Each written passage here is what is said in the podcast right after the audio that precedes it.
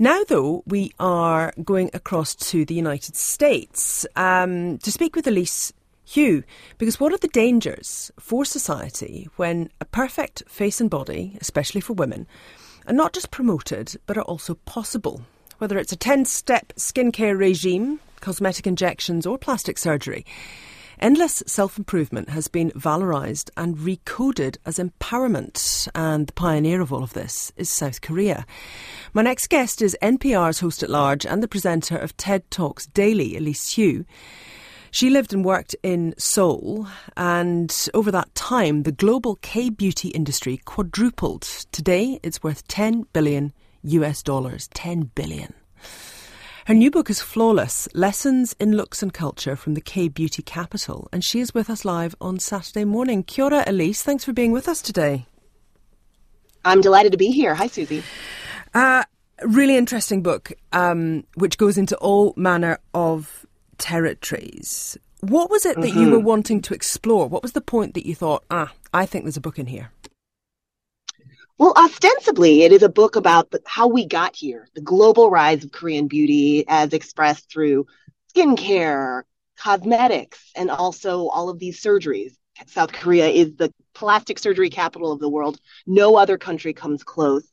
And so at first, I just wanted to ask a simple question sort of how did this globally relevant industry get so big in the first place, especially from a country that's relatively small? But then as I began researching it and the more time I spent living in South Korea, the more I think the book ended up being more about kind of consent. And what I mean by that is whether we really have a choice in how we modify our bodies, what we put on our bodies, how we change our bodies in a world that is so consumer driven and so capitalistic. That's interesting because the there's the real concept, I suppose, that appearance is supreme that comes across in the book. And that in itself is, is, is a pretty kind of it's a pretty complicated but also a very reductive way of looking at things. Yeah, South Korea was really interesting. It was the first place that I felt the gender disparity so great. You know, I come from the United States, grew up in the United States, where um, I felt, you know, race and the differences between various ethnic backgrounds very strongly. But South Korea is the first place I lived where I really felt the differences between being, you know, a feminine presenting woman versus a man. You know, I felt like South Korea was a place in which I my place as a woman had to be earned rather than assumed. And then there were so many expectations placed on women in terms of not only how we looked but also how we behaved. Um, South Korea is where I learned about the concept of lookism and that is appearance based discrimination. So add on top of all the rest of the isms, racism, sexism. Um, Great, lookism. another one's just and what we need. exactly. but any of us who have ever been made fun of on the playground because our our hair was too frizzy or because we had mosquito bites on our legs or because we were too big or too small, all of us have experience lookism in one way or the other. What was different about South Korea was the way that lookism was really embedded into a lot of its economy. Um, it's a place where photos, headshots were often required on resumes, where your ID photo, like for passports or visas, were photoshopped by default. So there really was an expectation that you looked better than you naturally look and that you do the work to try and look better. The, our appearance, our external appearance, was framed as a, a matter of personal responsibility. Mm. Tell me a little bit about, you've touched on it, but tell me a bit about the technological gaze. Yes, well, it's really interesting. And well, we're all used to the idea of the male gaze, right? The idea that women have to perform for the perspective of men. But more and more, all of us, especially in a digital society, especially in a world where social media is driven by algorithms, we are having to perform to a technological, an artificial, a machine driven gaze in which filters, for example, show us ideals for what beauty is. And filters actually show us ideals for what we can look like, how we can look better. You know, it'll smooth our skin or make our lips bigger or make our faces thinner. And then there opens up a gap between the way that we look digitally and then the way our meat space selves look in the mirror. And we end up chasing that digital representation of ourselves. And the technological gaze then kind of becomes this narcissistic, self perpetuating gaze in which we are letting the digital world dictate real world beauty standards. And I think that can be really dangerous, especially in this time in which another form of technology, biomedical technology, is making it easier to improve our bodies um, if we have the money to spend mm. to do mm. it. That's interesting to a lot of people, I would imagine, who will have come across this, especially on things like Instagram, the filters that are available.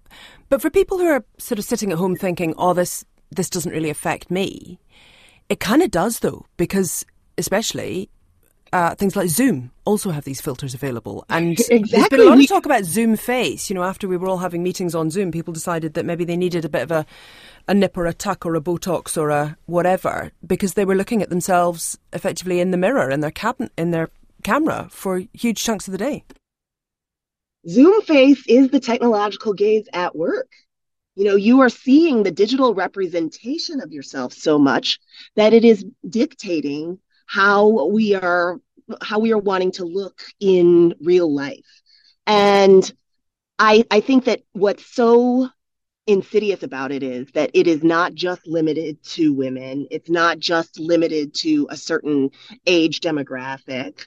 Um, it increases the pressure on all of us because all of us are in a more visual society. So we're seeing more and more um, come across our screens every day, but also we see ourselves on screens more and more every day. So I don't think that we can really escape it if we live um, in modern times and are connected to the internet, just because the internet, by its very definition, is so visual. Mm. But this, of course, can drive all manner of things like fear or shame, but also conformity. Tell me about how that plays out in Korea. Absolutely. There's this pressure, of course, and I think this is true for Korea, but true for all of us, um, that we do try and fit into society's understanding of success, whatever that success is. And in South Korea, there is a really exacting idea of what beauty should represent. You know, for women, it, tends to be very, very thin. It's a thinness that is uh, that I had not encountered anywhere else, uh, and long, luscious hair and perfect poreless skin, and that skin also can't be too dark and. Uh, and when you have these kinds of ideals that are so specific, it is incredibly marginalizing for anyone who can't fit in, even the even if not being able to fit in is really not your fault. We human beings are diverse. It is part of the human experience to have many of us look various ways and have have worthiness that extends far beyond our appearance. Except when you are saying you need to look these particular um, fit these particular particular norms and standards, then you're marginalizing everybody who can't fit in, but you're also increasing the pressure on everybody who can, right? So if you are doing the work or paying the money or getting the Botox or um, restricting your diet, restricting your body in a way to fit in and fit these norms, you're also, as you get older, constantly having to intervene more and more, spend more money or time and energy in order to keep up. And so it's bad for everybody in society. It's bad for those who can't fit in, and it's bad for those who can can kind of fit in because you're constantly having to do the work. And one of the big themes of Flawless is that aesthetic labor mm. is labor too. It's another shift. Um, we don't properly take into account the amount of time and energy and resources it takes to research hair places, to figure out and book appointments, to take the time to go and get, you know, whatever services we're getting, whether it's facials or hair dyeing or lash extensions uh, or getting memberships at the gym or going to the gym. All of this is a lot of work and it's um, part of keeping up with a larger beauty culture uh, that that we ought to question. And this beauty labour essentially has also been mm-hmm. repackaged, certainly to women, as self care, as something you can do, you yeah. know, for yourself, and also often presented in a way that it's a choice, but also right. with these societal pressures, kind of not a choice. Yeah, yeah, and that's why I said that Flawless is ostensibly a book about products and procedures and global beauty, but it's also a book about consent because how much consent do we give and how much choice do we really have? Um, beauty culture is complicated. We do find a lot of joy and glitter and makeup and dressing up. And I do love the touch of beauty workers. I love going to get my nails done or to do that with one of my little girls. I have three daughters, ages six and eight and 11. And there are things that we like to do together that can be very bonding that is part of beauty culture. And so while it, it can be individually beneficial to take care of our bodies and to appreciate one side of the beauty culture coin. It can also be collectively harmful if we're putting, let's say, Ozempic or injectables or Pilates memberships out of the reach of everyone. Because ultimately, I believe that everybody deserves to have worthiness, and then everybody also deserves to be loved. Your time in Korea, um, especially with your little daughters growing up, what mm-hmm. what sort of experiences, what kind of examples, I suppose, can you give us about how you experienced life there and how how much you, I suppose, fit in or didn't? Well, I didn't in terms of my size. Um, this was the first time South Korea has a, like a 50 kilogram weight norm for women, and um, which I think is the equivalent of something like 115 pounds. And uh, so it was the first time in my life where I would go to stores and they would say to me, um, I'm very straight sized in the United States, uh, but I would was, in Korea was the first time I would go into stores and they would say to me, "Oh, we don't have any clothes that fit you because we are free size."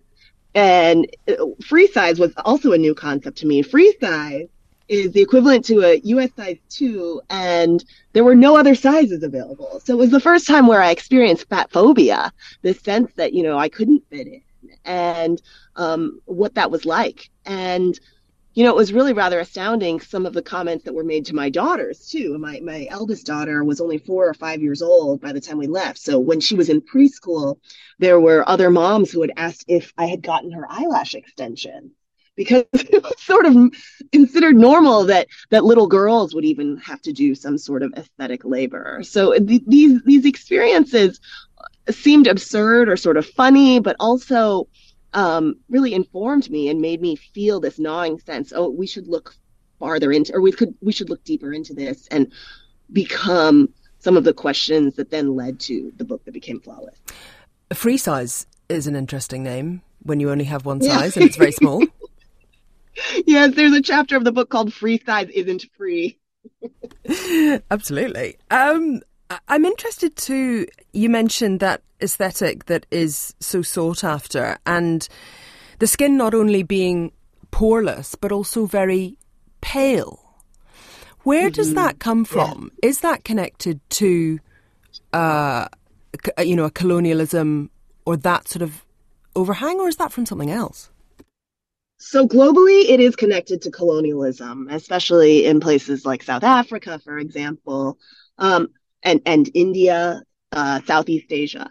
But in Northeast Asia, it comes from largely history. Uh, even during the dynastic times, a very pale porcelain appearance was sought after as a matter of class because it was only the aristocrats that could really have very, very pale skin because that meant they weren't out in the fields working in the sun. They were protected and they were indoors.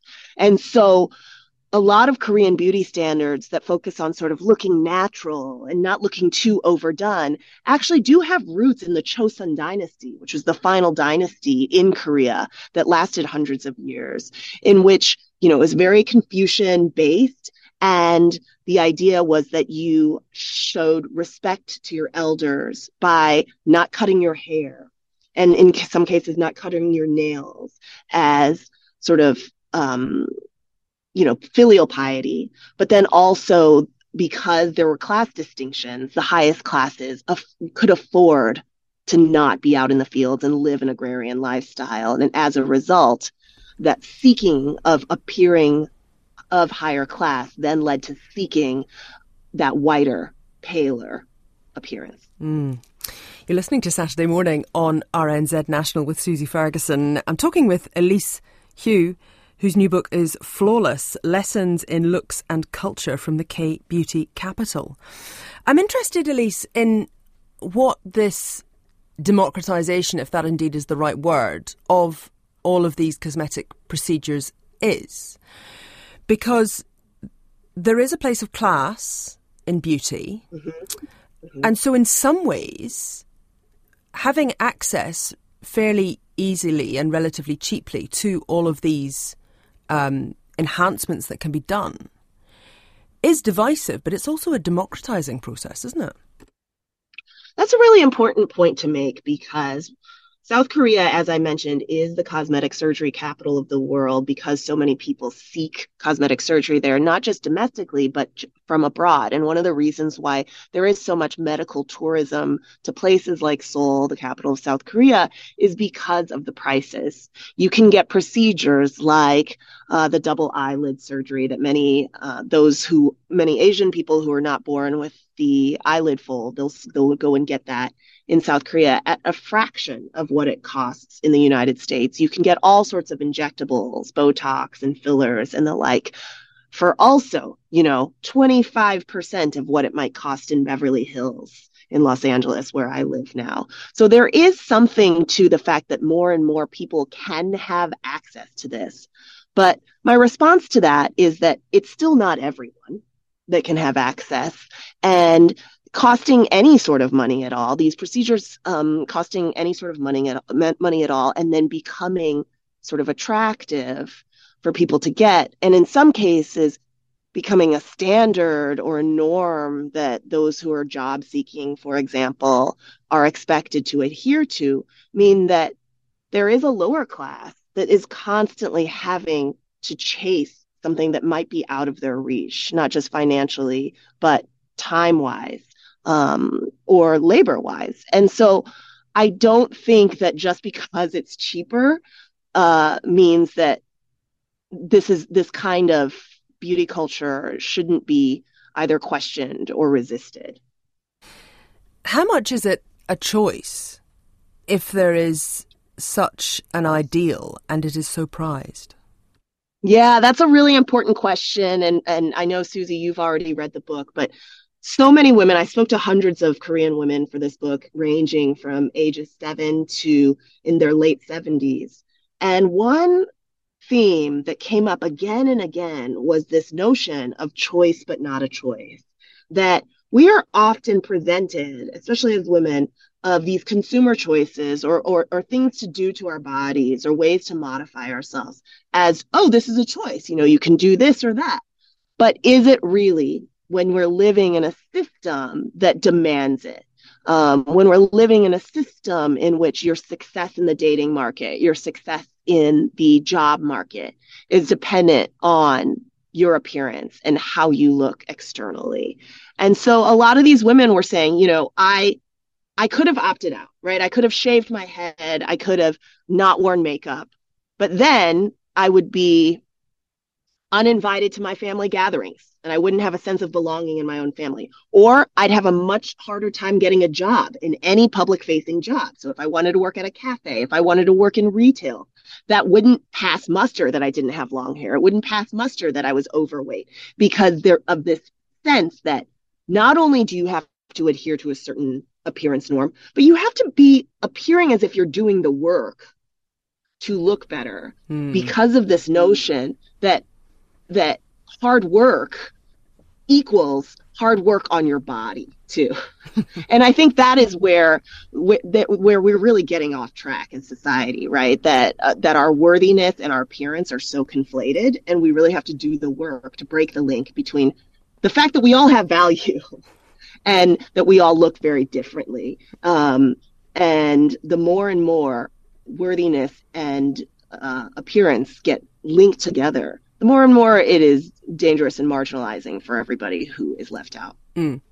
Uh, I want to ask you a little bit about pushback here, but someone has texted into us on 2101 here at RNZ National saying, What is it about looking older that frightens us? Why do we colour our hair, hide wrinkles, shave our heads, stand tall, be proud, this is me?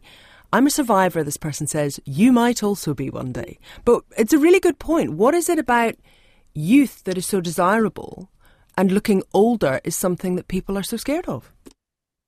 Uh, yeah, this is cultural, right? I feel like for as long as I'm, gosh, I mean, I looked into some diaries of some diaries of young girls from hundreds of years ago, and there was this sense of of youth being prized, the sense that everything is uh, in front of us rather than behind us. But the more and more we're in this visual society, youth ends up being more and more embedded as a deeper pillar of beauty. So one thing that one finding that I found is that there's four global pillars of beauty. So no matter where you are on earth, there are kind of four directions in which beauty standards are going and that's thinness, firmness, smoothness, and as your color or your texture properly recognized youth.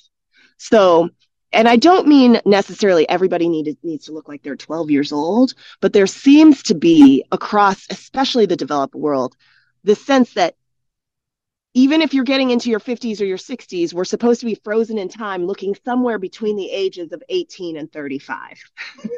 I don't know if you experienced this in New Zealand too. Susie, but this sense that like, oh gosh, even the older you get, the more interventions that that that need to happen in order to stay. And we've seen these examples in people like Madonna, for mm. example, um, and and and then the recoiling of that also. So so I do think these are culturally prescribed. Um, there's a number of reasons why youth has has always been prized. Newness, of course, being one of them.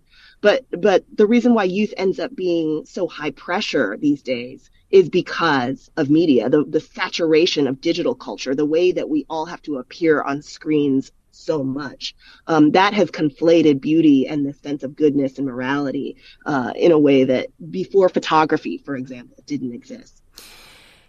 And for so many of us also, um, many of the innovations when it comes to things like skincare, if it starts in Korea, it will come over here it's got a huge influence on the rest of the world, isn't it? Yeah, yeah. We should have said this at, or I should have mentioned this at the outset. So, so much of skincare culture today that, that is that you probably know of, or your tween daughters are are, are participating in, have roots in Korea. Mm. So, when we're talking about um, right now on TikTok, there's a really popular uh, get ready with me videos that a lot of tweens and teens are participating in. And these get ready with me videos include multi step skincare routines mm-hmm. and the 10 step. Uh, the 10 step skincare routine that originated out of Korean practices of many, many steps that include lots of moisturizing and sunscreen. The focus on prevention and just having a really beautiful canvas rather than caking on a bunch of makeup on top of our faces. That is also Korean. Sheet masks, the pimple patches, those little stickers that you can put mm. on blemishes. So much of those norms and those products that we're so used to today are culturally from Korea, if not manufactured and originally uh, made in South Korea. And so this is where I guess we get to it's not the end point, but it's it's it's one of the steps a bit further down the line is that who is benefiting when women spend all of this time on aesthetic work, on aesthetic labour? Well, industry, of course. Mm. The beauty industry is now it's it is it seems recession proof you mentioned in the introduction to this segment that the South Korean beauty industry was estimated at $10 billion. In a couple of years, it's expected to be 14. Mm. And so it just keeps growing and growing and growing. And then it's not just growing larger, it's growing into different demographics. So younger and younger girls are getting involved in skincare. One of the big trends that we're seeing in the United States, for example, is a lot of elementary age girls flooding into the makeup store Sephora mm. and and that and kind of running amok in these Sephora stores. It's also creeping further and further into the demographic of men. South Korean men spend a, a, an astronomical amount on hair care and skin care, and roughly 13% of all of the men's skincare products in the world are purchased by South Korean men, a country that is small enough to fit in the space between Los Angeles and San Francisco. And so you are watching industry really get to be rewarded and their bottom lines benefited as more and more of us have to spend or feel as though we have to spend on aesthetic labor. Mm. But movements take time and whether whether resistance to beauty culture can succeed really means uh, it depends on people continuing to question this work and um, taking into account the consequences as we're talking about today yeah and it's, it's you know clearly money's being made on this um, and it underpins a chunk of the economy in Korea, clearly, with that amount that is being generated.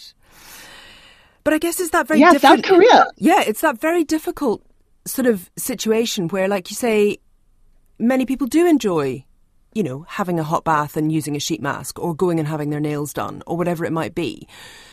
So it's a slippery slope, right? So where do you, how do you buy in but know where to stop?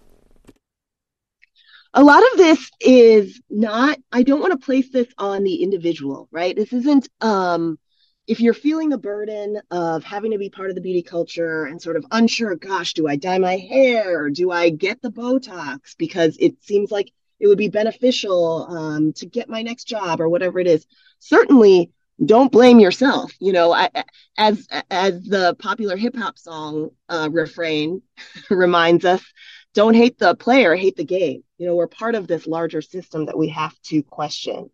In the meantime, one thing that I do to check myself, and now I am uh, 41 years old, is sort of to ask when I am deciding on a product or a procedure like facials or, or, or eyelash extensions or whatever it is, uh, I ask myself, is this ego driven or is this soul driven? And I think that all of us have the answer to that kind of deep in the emotional engines of who we are, which is, am I doing this? Am I participating in this particular ritual or routine because I'm looking over my shoulder and feeling competitive and trying to compare myself or keep up the keep up with the Joneses or try and, uh, and compete in one way or the other? Or am I doing this because it feels good in my body?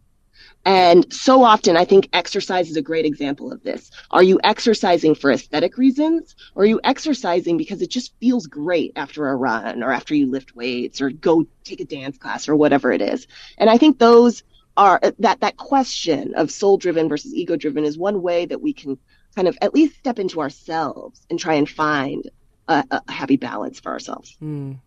It's a really interesting point. Thank you very much for joining us on Saturday morning. That is Elise Hu there. Her book is Flawless Lessons in Looks and Culture from the K Beauty Capital. It's published by Dutton. A really interesting read there. And thank you so much for your time